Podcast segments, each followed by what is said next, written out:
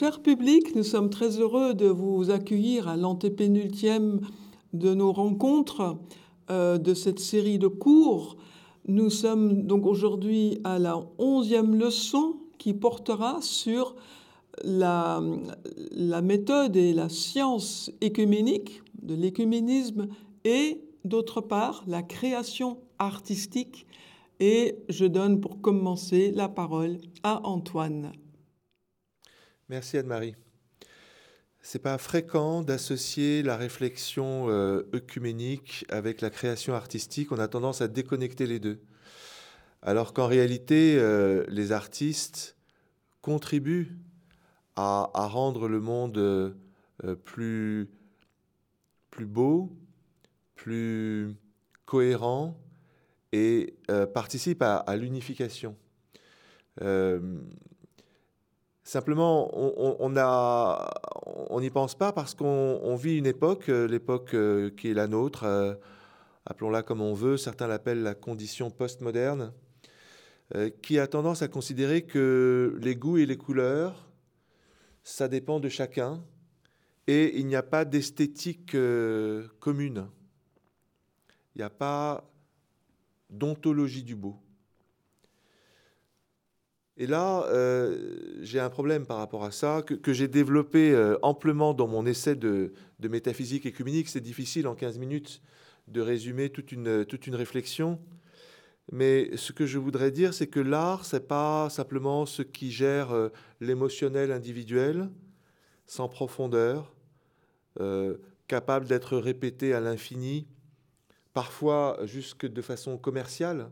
C'est un peu le pop art d'Andy Warhol, mais euh, qui était une forme de, distanciation par rapport à un art euh, sacralisé euh, à l'époque moderne. On, peut comprendre le geste d'Andy Warhol, mais pour autant, transformer la création artistique en concept, en montage, en stratégie pour produire du changement, ne peut pas ne peut pas être tout l'art. On ne peut pas réduire l'art à ça. Même si, encore une fois, ça a toute sa valeur. Euh, l'art dispose d'une profondeur métaphysique. Il n'est pas simplement un produit euh, individuel. La création, elle jaillit en l'artiste. L'artiste euh, le plus authentique ressent la création comme un don dont il a la responsabilité de, de, travailler, de développer, de, de rendre euh, euh, visible à travers euh, sa propre liberté, sa propre autonomie. Et pour les plus grands artistes, pour participer également au monde de l'esprit. C'était le cas chez Léonard de Vinci, Michel-Ange et, et, bien d'autres. Donc l'idée de la métaphysique œcuménique, à mon avis, est de retrouver cette, cette, cette euh, je dirais cette sophiologie de l'art, euh, puisque l'œuvre a besoin d'être euh, contemplée et non pas expliquée. L'idée de la métaphysique œcuménique, c'est de tenir en tension le bien et le juste, le vrai et le beau. Donc on n'est pas dans la, dans la nostalgie du passé. C'est pas ça l'idée de, de, l'art euh, dans la perspective de la métaphysique euh, œcuménique? On voit tout l'intérêt euh, de, de, l'art contemporain qui consiste souvent à, à, prendre distance par rapport à un art égocentré. Et en même temps, on veut réouvrir le champ des possibles. Et c'est ce que propose euh, du reste un certain nombre d'hommes d'église. Et c'est là où il peut y avoir une rencontre aussi euh, entre les artistes contemporains et un certain nombre euh, de personnalités spirituelles. Le pape Jean-Paul, Jean-Paul II en particulier avait publié une lettre aux artistes en 1999 où il proposait une nouvelle alliance entre les artistes et les églises. Alliance qui devait reposer sur une compréhension épiphanique de la création. C'est-à-dire l'idée de retrouver euh, une participation à la vie de l'esprit de façon eschatologique, comme euh, voilà cette intuition que l'artiste co-crée avec l'esprit euh, et parachève la création du monde. Donc c'est magnifique, mais, ça demande des nouvelles ressources. Ça demande de retrouver l'art de la méditation, le sens de la reconnaissance, le, le, discernement, et Charles Taylor en parle très bien. Et ça rejoint également notre métaphysique œcuménique parce qu'on a parlé beaucoup des niveaux de conscience qui correspondent à des niveaux de réalité. Et je pense que c'est important euh, d'avoir euh, bien au clair ces différents niveaux de conscience. Surtout euh, pour ce qui est de la culture occidentale, je, pense qu'on peut parler, alors je vais citer un certain nombre d'ouvrages, Erwin Panofsky par exemple, hein, qui a écrit un livre célèbre, Architecture gothique et pensée scolastique, en 1951 ou euh, une poétesse russe qui s'appelle Olga Sedakova, qui a un site en plusieurs langues, olgasedakova.com, avec un certain nombre de ses livres et de ses articles. Euh, je vais citer peut-être encore d'autres auteurs, mais euh, ce qui, ce qui m'intéresse, c'est qu'il y a une sorte de, convergence entre ces différents auteurs pour dire qu'il y a des niveaux de conscience dans la culture européenne occidentale, un niveau de conscience classique, un niveau de conscience moderne, un niveau de conscience postmoderne et un niveau de conscience qu'on peut euh, qualifier de, spirituel. Et, c'est clair que la métaphysique œcuménique cherche à tenir ensemble chacun de ces niveaux de conscience. Chacun de ces niveaux de conscience a sa part de vérité. Simplement, il y a un risque quand on n'est que dans la conscience classique euh, d'être euh, finalement emprisonné par la tradition, etc.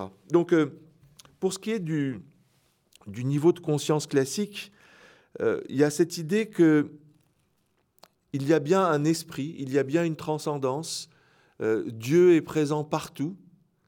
Euh, et le rôle de l'artiste est, d'imiter la, grandeur de Dieu et, sa puissance. On le voit dans l'art baroque, par exemple, très nettement.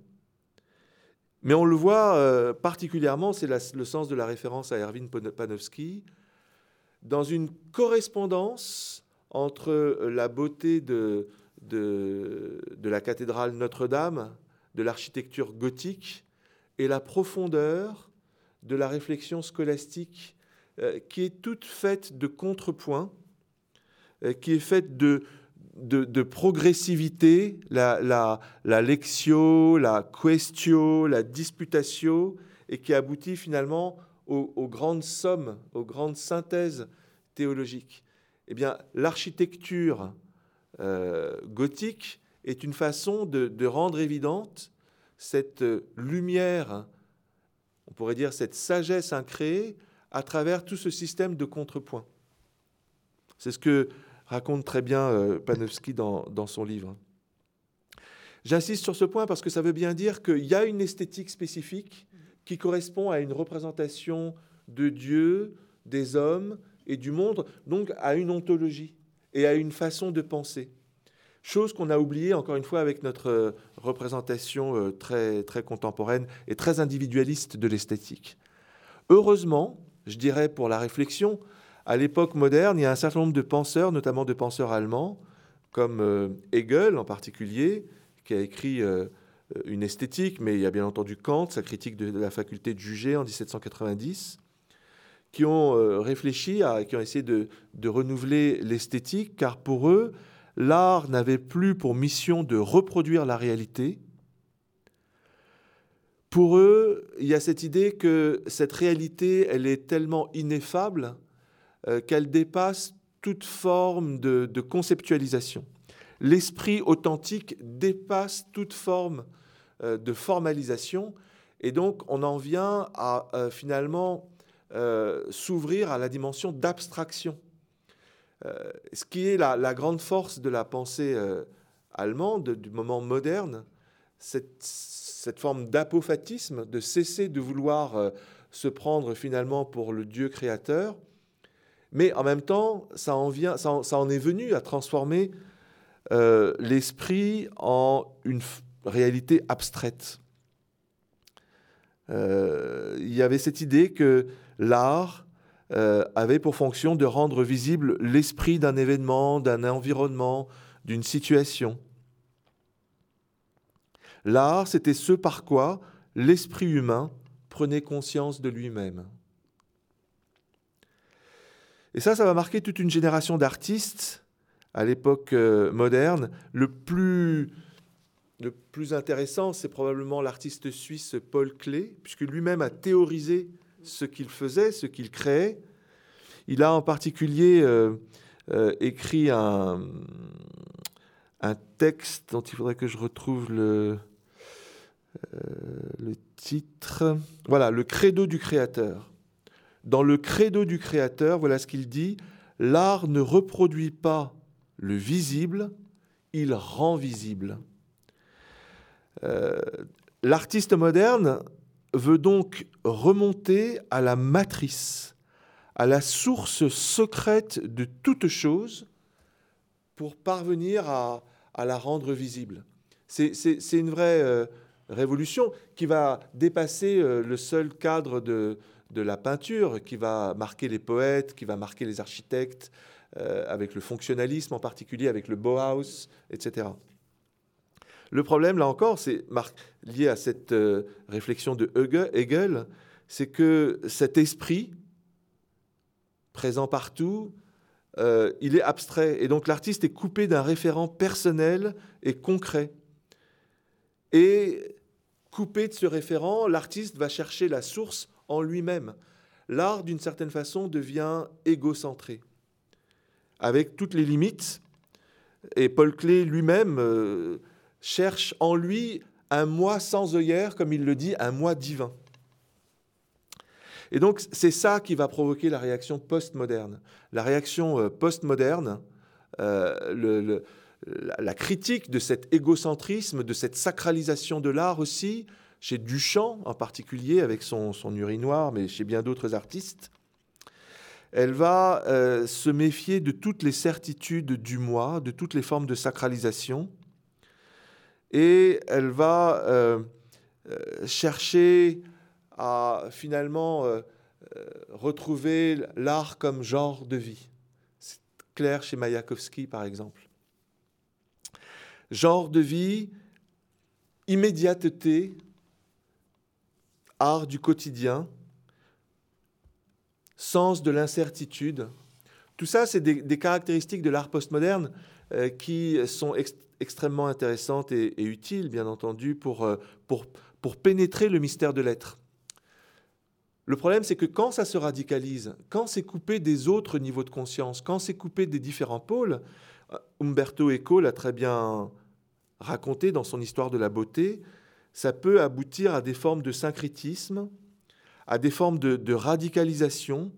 Il parle, pour parler du temps présent, d'une sorte de polythéisme absolu de la beauté. Euh, donc il y a bien du religieux, mais un religieux qui va dans tous les sens, qui se diffuse partout et qui attrape tout et n'importe quoi. Et c'est ça qui peut provoquer un certain nombre de réactions Notamment euh, en France, il y a Aude de Kéros, euh, Christine Sourgin, un certain nombre d'artistes qui se sentent très mal à l'aise par rapport à, l'art euh, contemporain, qui a tendance à, se considérer comme l'unique art possible, alors qu'en réalité, il y a différentes formes d'être contemporain. Et surtout, Aude de Kéros critique la récupération commerciale de cet état d'esprit euh, qui consiste finalement à intriguer et à séduire. C'est euh, la devise LVMH.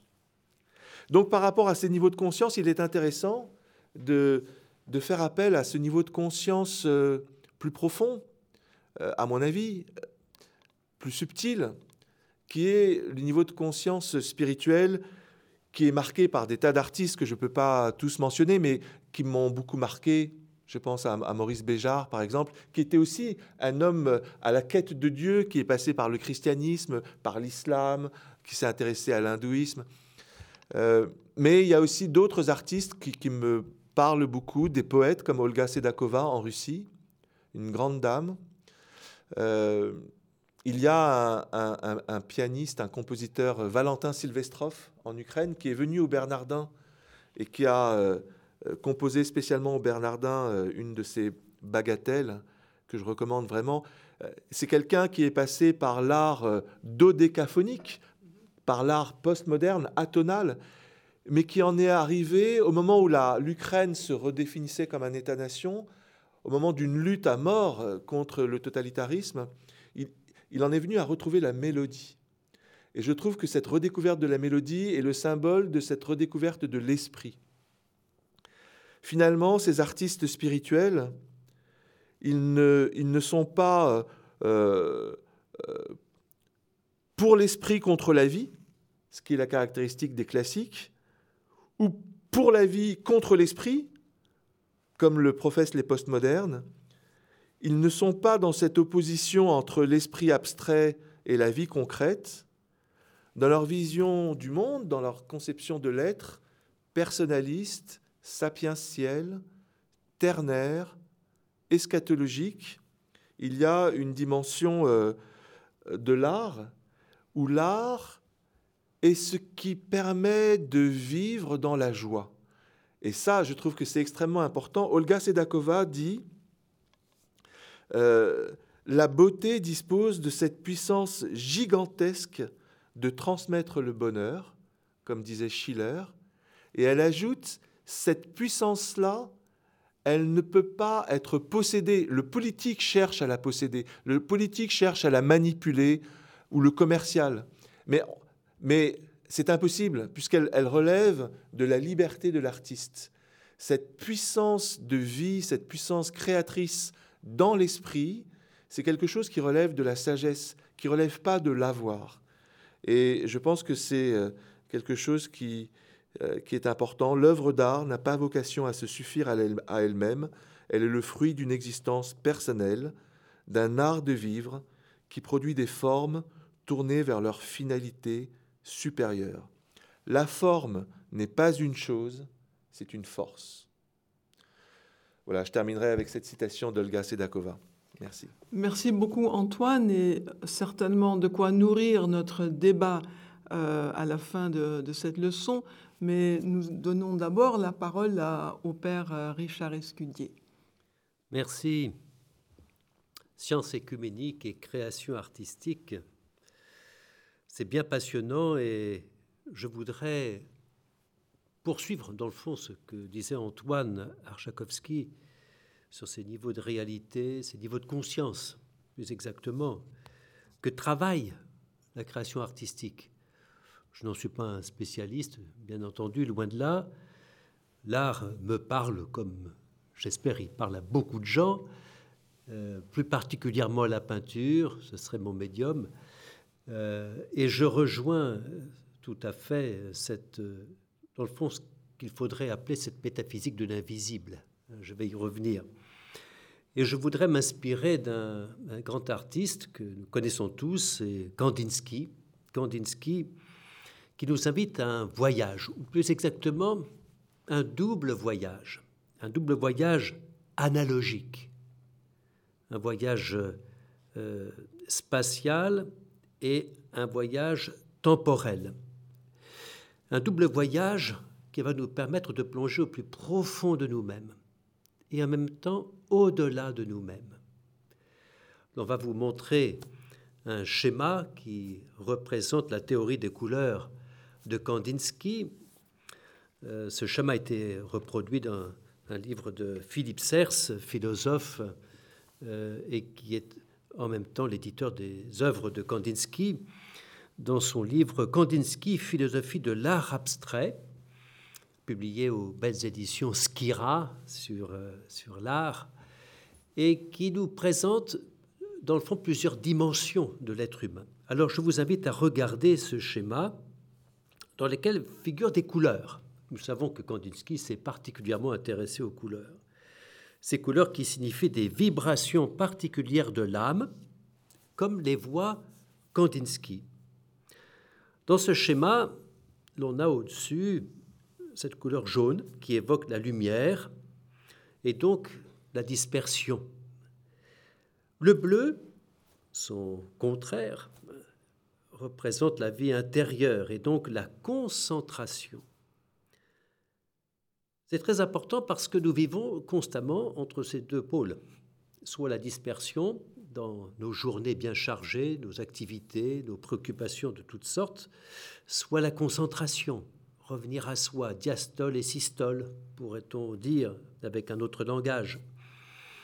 Le bleu, ainsi donc, s'oppose au jaune, et j'en viens aux autres couleurs. L'équilibre du jaune et du bleu opposés conduit au vert, couleur de la raison et du repos. Comme vous le constatez sur le schéma, c'est l'univers du mental, le rationnel. Et c'est vrai que euh, c'est aussi la couleur euh, du repos. Le rouge, c'est la force, le désir qui s'épanche. Alors c'est l'émotionnel précisément, qui est plus du côté de la concentration. Le mélange du rouge et du jaune aboutit à l'oranger, qui évoque le désir porté vers le terrestre. Là, nous sommes dans le physique. Et puis le rouge mélangé au bleu oriente le désir vers le céleste, pour le dire brièvement. On pourrait dire le divin, le spirituel. Alors ça donne ce, violet. Quand j'en ai parlé avec Philippe Sers, euh, je lui ai suggérer que, dans le fond, ces quatre euh, vibrations particulières, figurées par ces quatre couleurs, rappellent les quatre types de Carl Gustav Jung. C'était le type euh, pratique, physique, le type euh, mental, plus intellectuel, le type émotionnel, donc sentimental, et puis le type divin. Il m'avait approuvé, et découvrait un peu ce rapprochement que je faisais, mais ça signifie que, dans le fond, ça correspond à quelque chose de profondément psychique. Pas simplement esthétique et émotionnel, mais profondément psychique. Et il nous appartient de nous approprier ces quatre dimensions à l'intérieur des deux premières que j'avais euh, mentionnées, la dispersion, la concentration. Ça, c'est le voyage, euh, si je puis dire, dans l'espace euh, analogique. Et puis, il y a un voyage temporel analogique, comme je l'ai annoncé, alors c'est celui qui va de la couleur blanche, le blanc, qui symbolise le début ou l'origine, vers cette autre non-couleur, si j'ose dire, qu'est le noir, signifiant ou traduisant la fin. Le voyage temporel, dans le fond, de l'origine vers ce qu'on peut identifier comme étant la mort. On parlait de l'entropie tout à l'heure. Euh, cet état de repos, d'équilibre qui serait la mort. Ce voyage temporel, nous avons à le faire. Nous l'ignorons très souvent.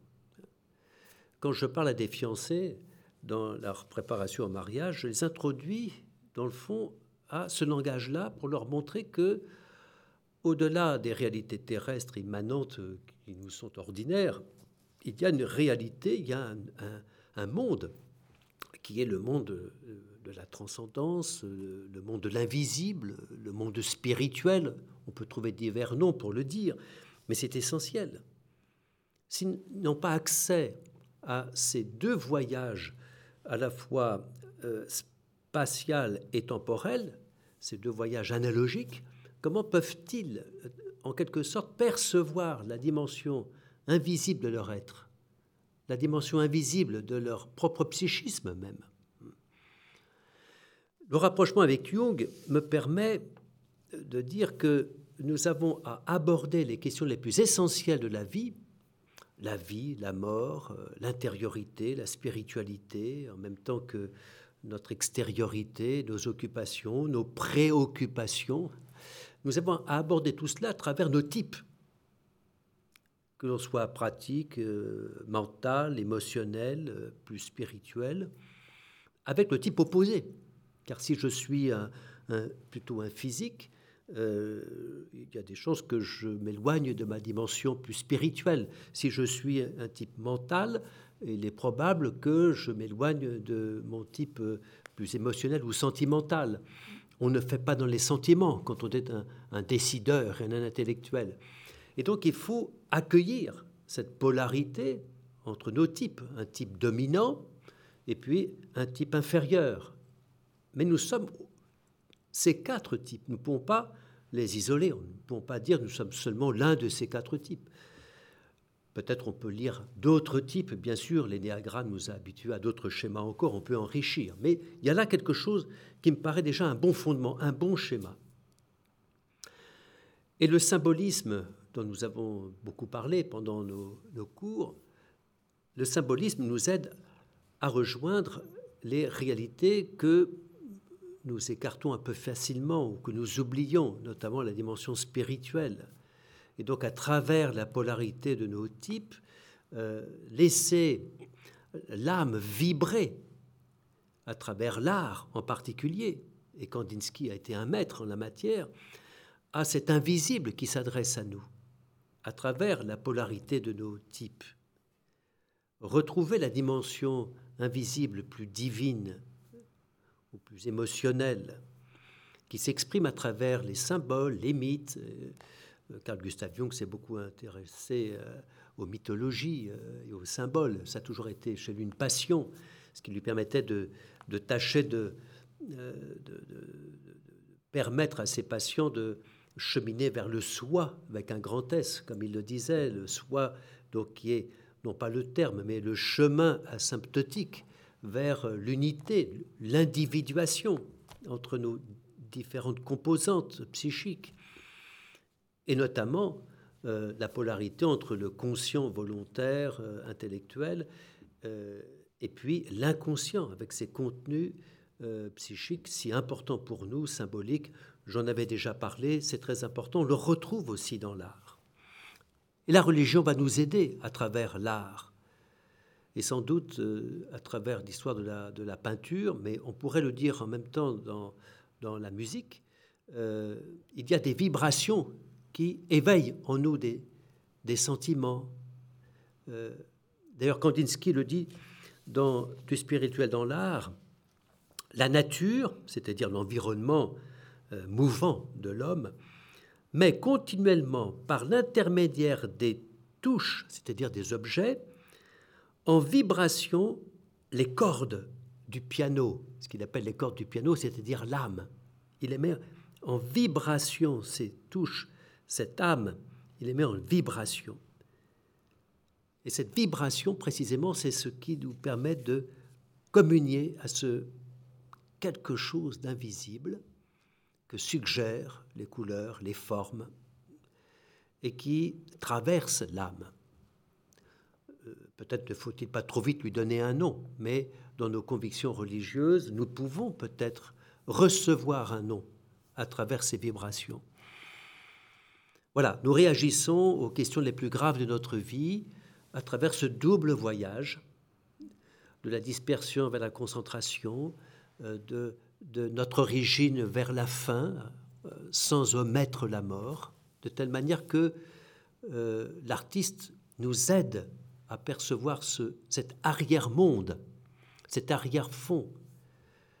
Je me plais à évoquer ici euh, ce magnifique tableau, il en a fait plusieurs, de la création de Chagall particulièrement, qui nous met tellement aussi à travers les couleurs en vibration avec ce monde invisible relié à un récit paradigmatique qui est celui de la création.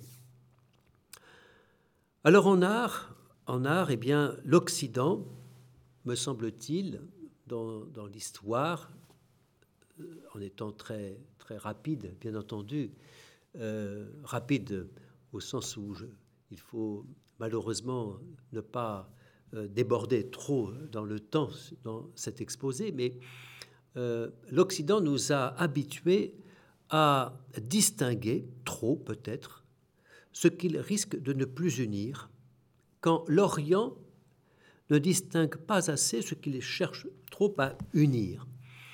Et là, je, je, nous introduis une réflexion autour des deux approches, euh, il pourrait y en avoir d'autres, bien entendu, mais entre l'Occident et l'Orient.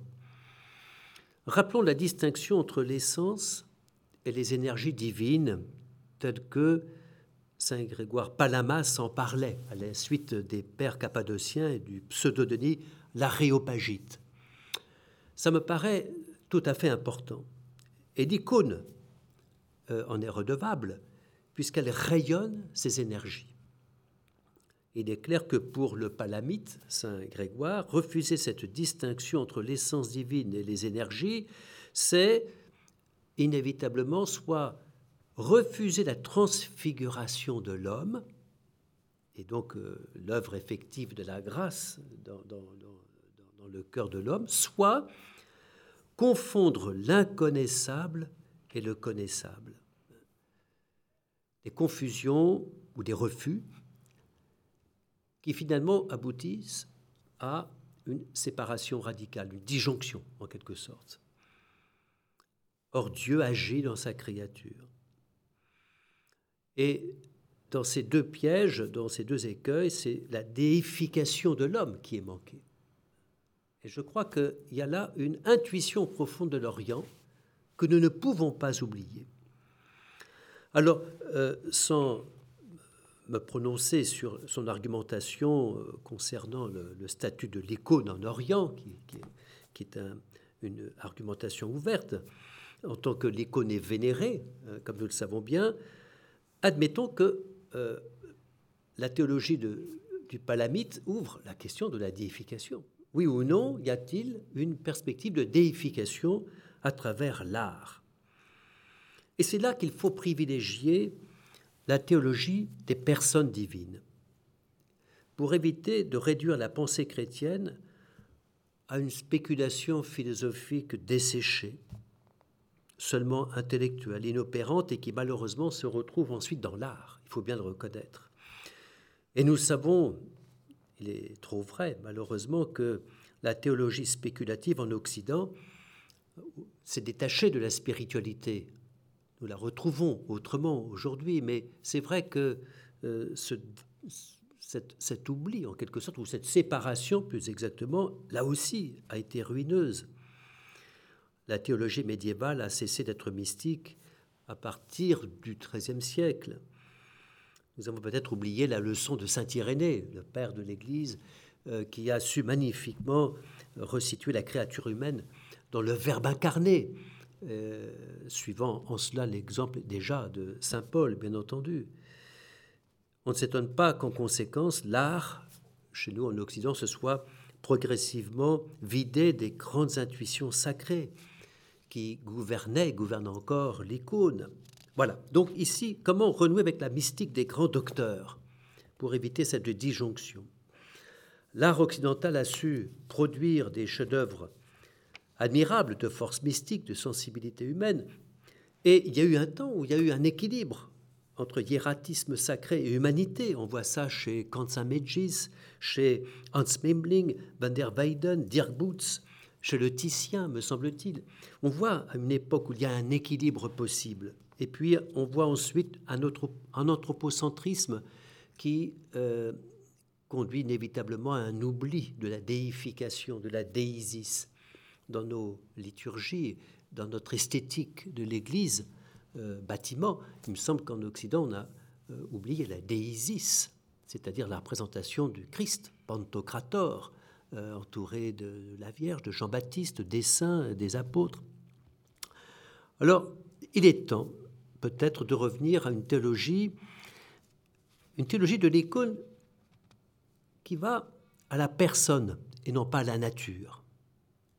Comprendre la pensée chrétienne comme une pensée qui est d'abord personnelle, c'est-à-dire aller d'une pensée essentialiste, Dieu ou pas Dieu, euh, sachant qu'on ne peut pas représenter Dieu, à une théologie personnelle, théologie de la personne et non de l'essence. Alors nous ne serions plus enfermés soit dans la représentation sulpicienne appauvrissante, soit euh, malheureusement dans une abstraction qui euh, ne peut plus rien figurer. Voilà pourquoi il nous faut, et là je résume tout cela avec Jean-Luc Marion dans son livre La croisée du visible, envisager sérieusement et passionnément le visage d'autrui. Cela revient à viser l'invisible même à savoir son regard invisible posé sur moi. Merci beaucoup euh, Richard pour cette riche euh, contribution qui aussi va nourrir notre débat. Je vous propose maintenant de regarder une euh, très brève vidéo de trois minutes.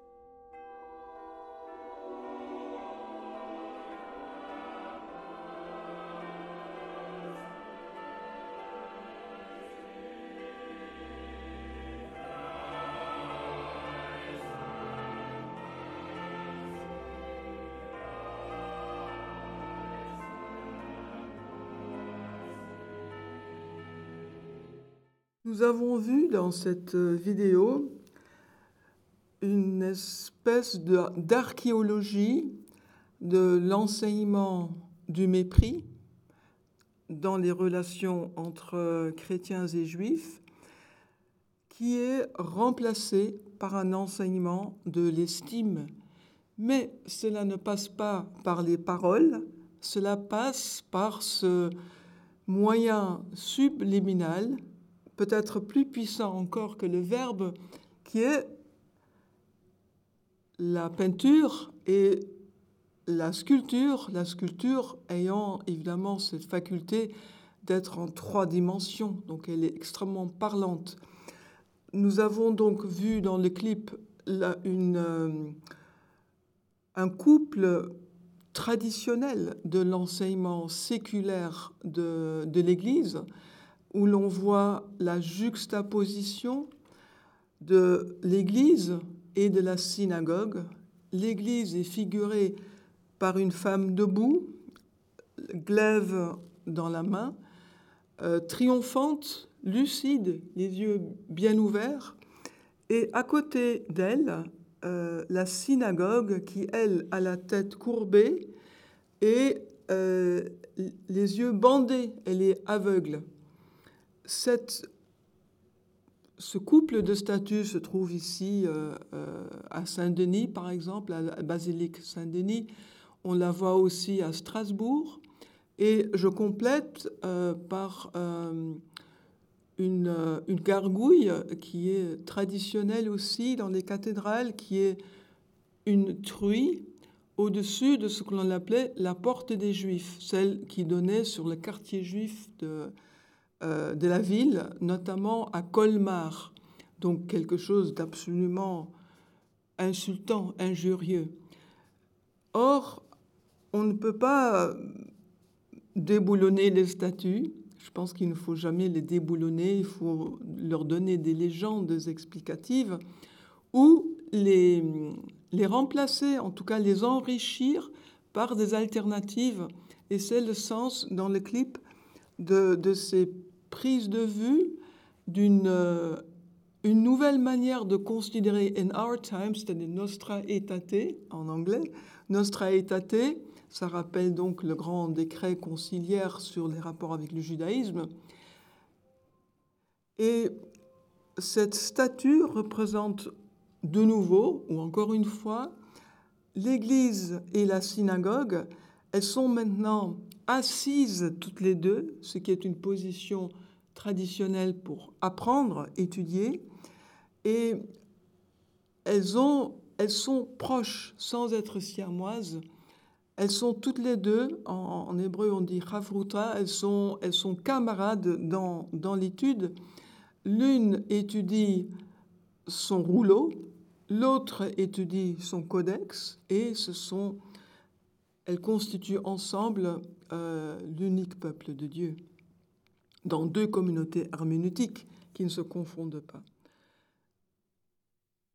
Vous avez vu aussi euh, les, œuvres tout à fait époustouflantes de cette, euh, de cette moniale qui était une poétesse, une révolutionnaire, une artiste.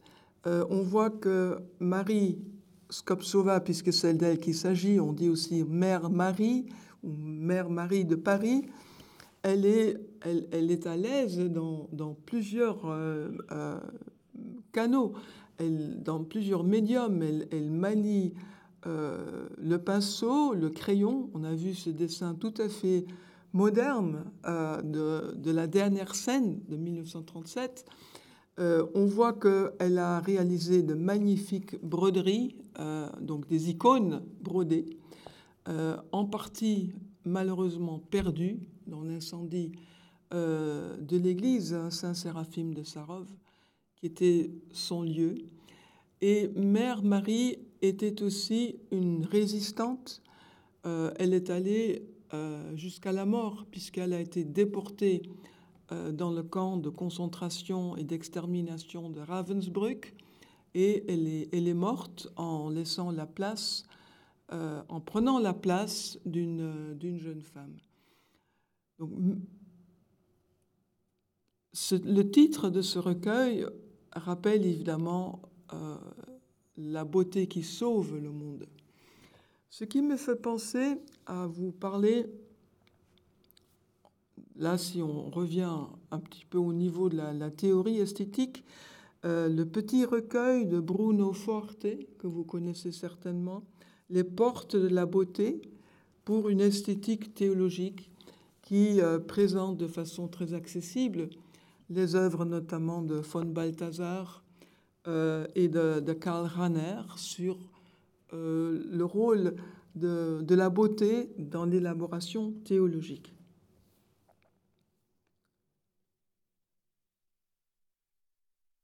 À la fin, il y avait un clin d'œil, je ne sais si vous l'avez perçu. Euh, c'est un cimetière qui se trouve aux Pays-Bas. Vous savez que c'est un pays très clivé confessionnellement.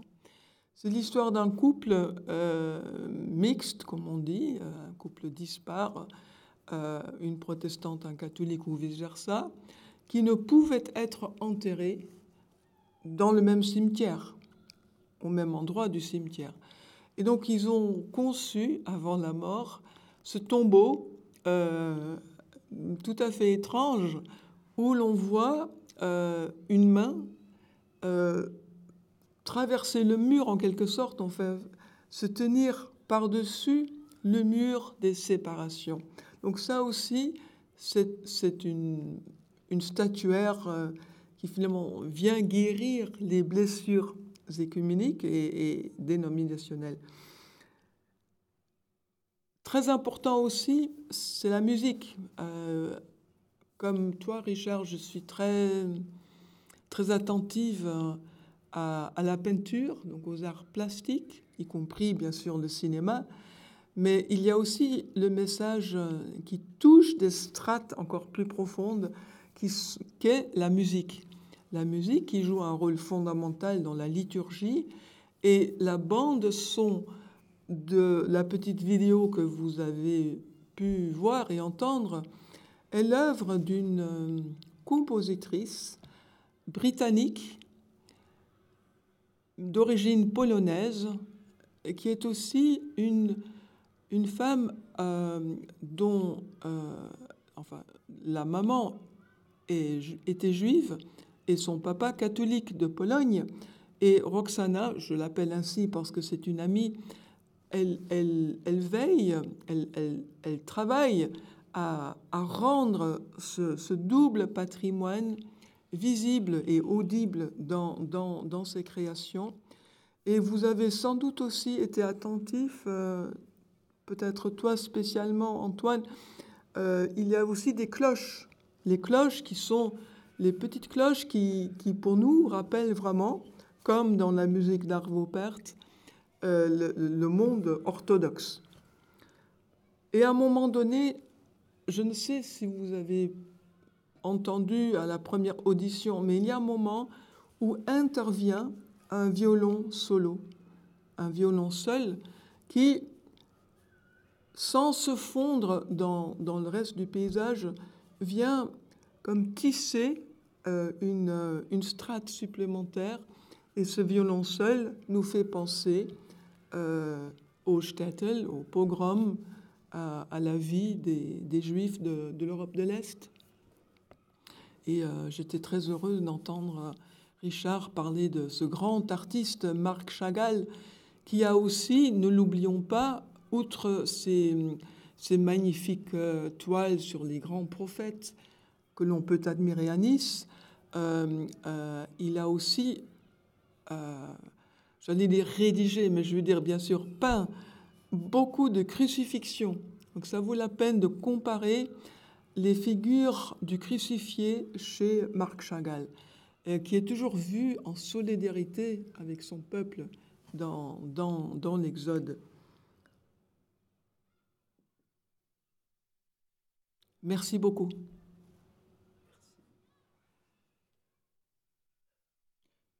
Ce qui nous laisse le temps d'un débat. Euh, pour une fois, nous avons un petit peu de temps supplémentaire pour, pour débattre de ces questions euh, si essentielles.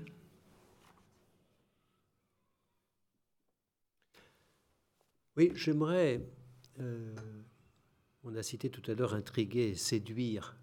Hein, je crois que c'est Antoine qui parlait de cela euh, à travers un artiste. Euh, Andy Warhol, c'est peut-être lui qui évoquait cela, non Non, ça c'était plutôt pour parler de LVMH. LVMH.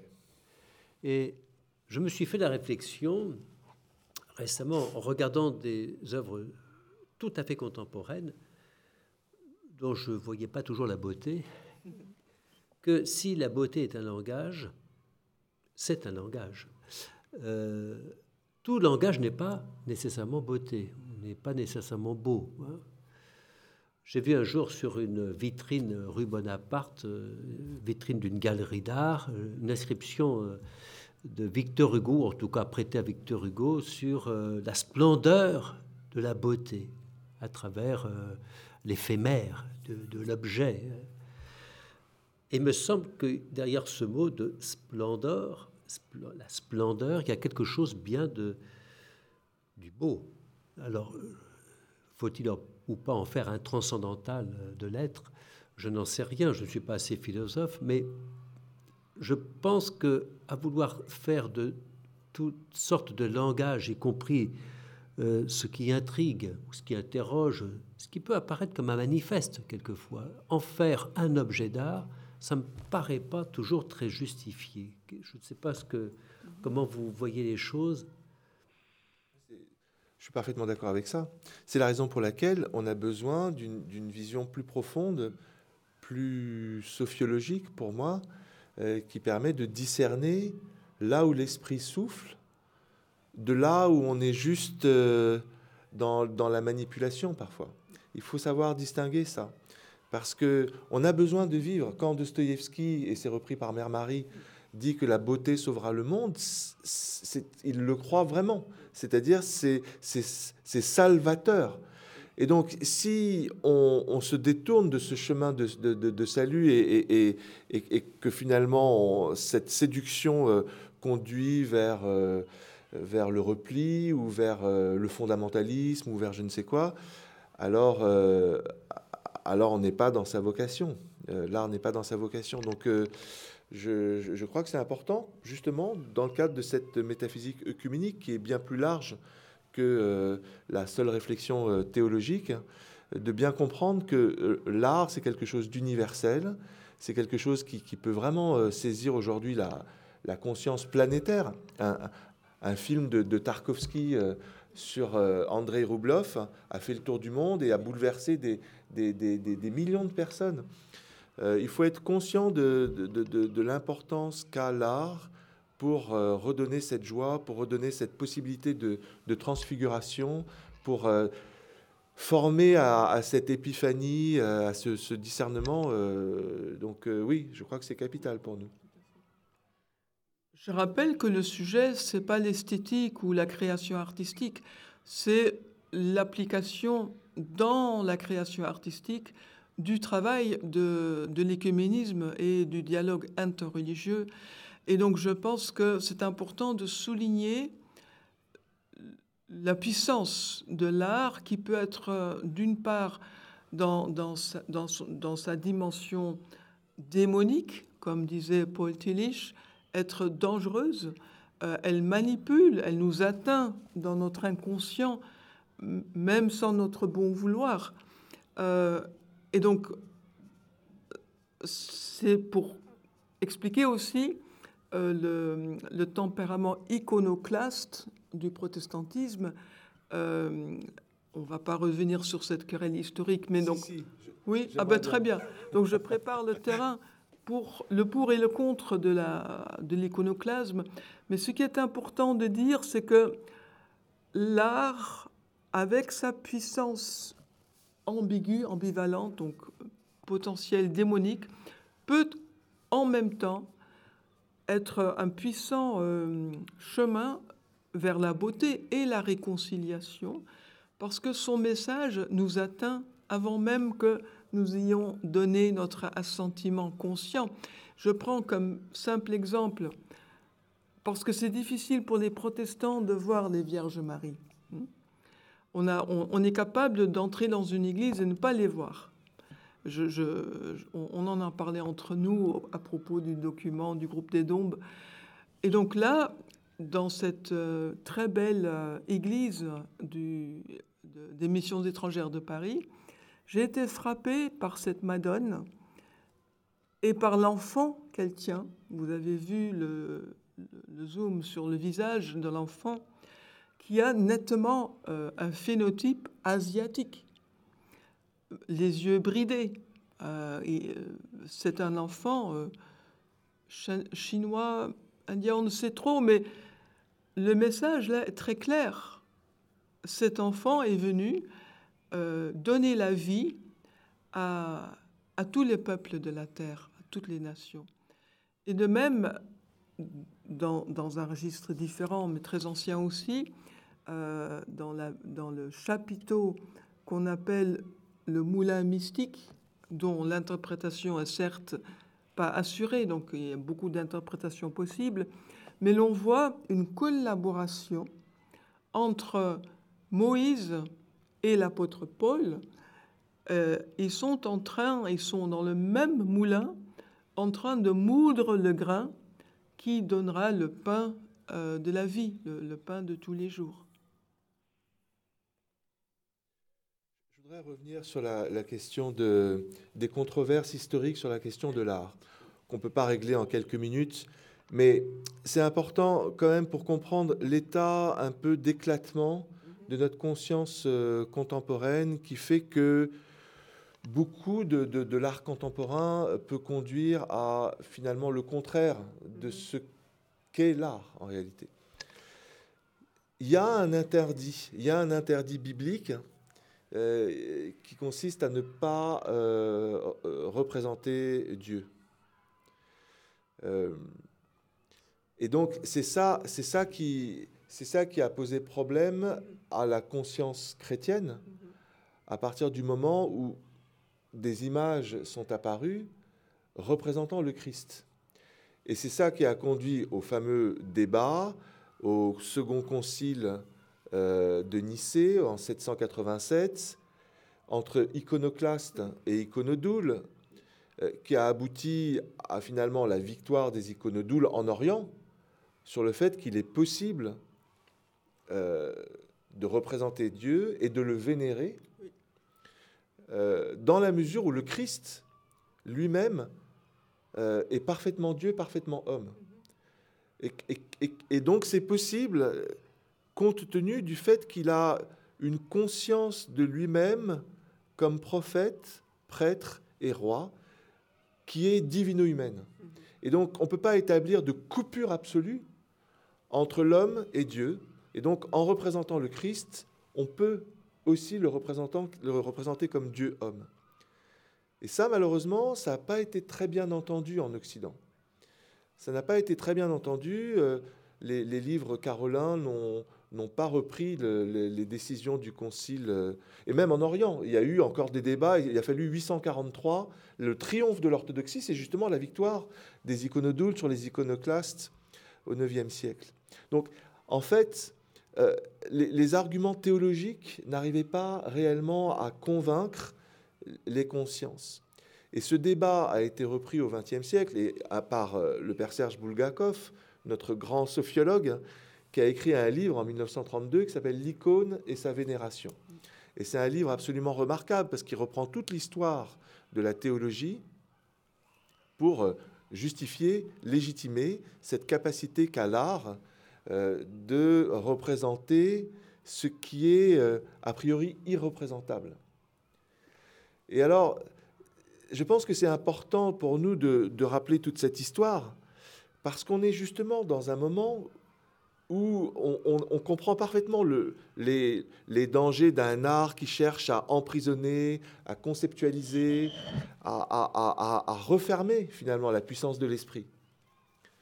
Euh, et en même temps, on est aussi conscient du danger de se passer complètement de représentation artistique.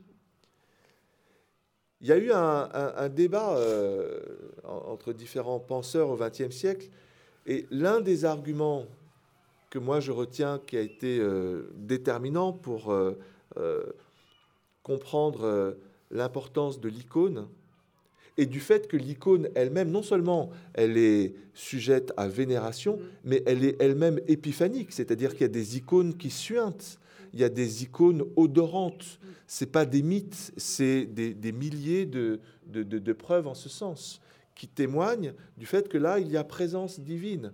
Il y a, il y a non seulement créativité, créativité artistique, mais il y a aussi présence de l'esprit. Donc tout ça est très troublant.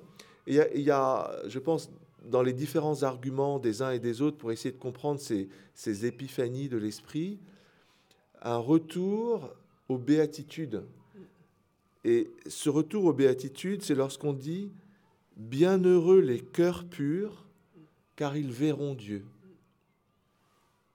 Bienheureux les cœurs purs, car ils verront Dieu. Ça veut dire, il est possible de voir Dieu, malgré, malgré tout ce qu'une certaine tradition nous dit que Dieu, nul ne l'a vu, etc si il est possible de voir Dieu, de le voir dans la création, de le voir en l'être humain, dans, le, dans, le voir, dans, dans, des manifestations de, de l'art, dès lors que le cœur est pur, dès, lors qu'il y a ce travail que l'artiste et que tout être humain fait sur lui-même pour euh, finalement se, comment dire, se, dessiller, se, retrouver ce regard de l'enfant, retrouver ce, regard de pureté. Est-ce que je peux répondre à ça, Richard? Parce que il faut quand même aussi faire entendre le bien fondé de la protestation protestante critique euh, que je vais essayer de formuler ainsi.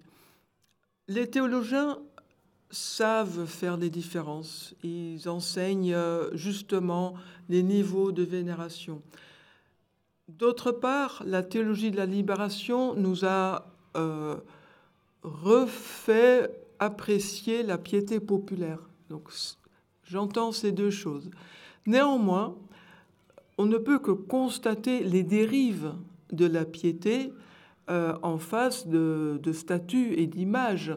Et donc c'est là le souci finalement pastoral d'un Martin Luther de voir euh, partir l'argent et l'énergie des fidèles vers des choses qui en réalité sont des superstitions et qui sont plus aisément euh, perçues par le sens visuel que par le sens auditif. Donc l'oreille c'est déjà un sens qui, a, qui filtre et qui est rationnel. Et il fait entrer le verbe.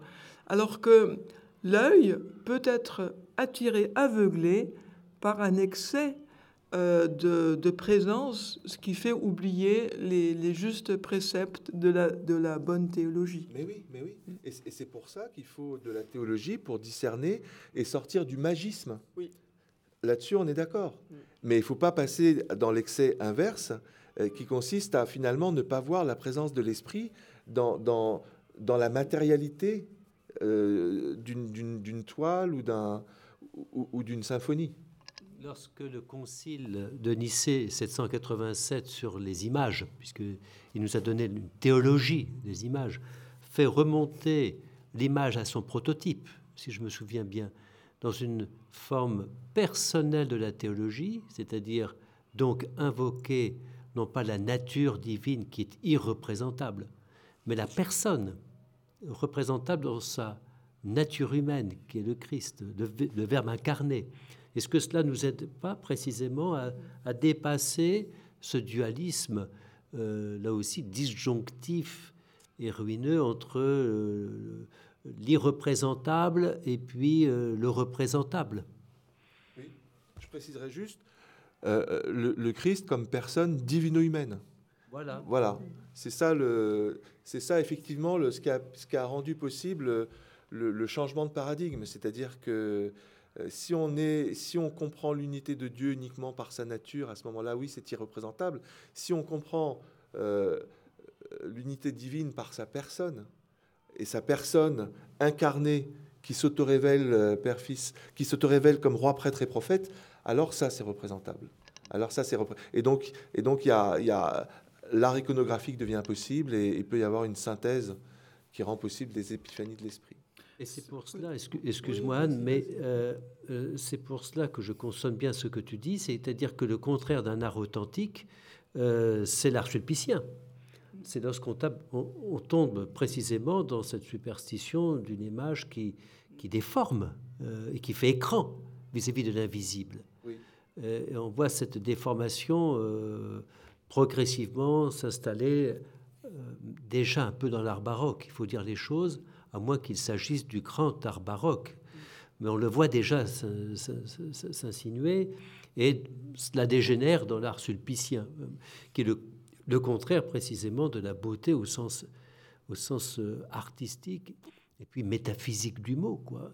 Et c'est là où nos confessions, en même temps, se sont quelque peu euh, figées. Euh, peut-être le protestantisme dans un iconoclasme, nous, les catholiques, dans une forme d'esthétique de, sulpicienne. Euh, peut-être vous, chers orthodoxes, dans un, refuge divin. Mais l'icône sauve, l'icône sauve malgré tout. Il y a un risque de magisme. Il y a un risque de magisme, même si les orientaux ne l'admettent pas, il y a un risque de magisme. Et donc c'est la raison pour laquelle, en fait, le, la prise de conscience récente, œcuménique, qui fait que maintenant, dans toutes les assemblées œcuméniques, il y a des icônes eh bien, c'est qu'il faut tenir ensemble le référent, le signifiant et le signifié. Le problème de l'Orient, c'est d'avoir finalement voulu parfois identifier le signifié et le référent. Le problème de l'Occident, c'est d'avoir parfois coupé le référent du signifié et du signifiant. Mais si on tient ensemble le référent, le signifié, le signifiant, alors l'art est ce qui nous donne à vivre. Et je dirais que la force du protestantisme a été d'avoir dans ces temples des, vitres transparentes. Parce qu'à la lumière du jour, avec sa raison, on regarde les Écritures qui nous parlent de manière suffisante. Euh, la force du protestantisme, c'est d'avoir fait le ménage dans, les images pour faire place à la musique. Euh, notamment, euh, on pense au génie liturgique de, Jean-Sébastien Bach. Après, la faiblesse du protestantisme, c'est d'avoir tellement appauvri euh, le vécu religieux que ce qui reste, c'est la pauvreté.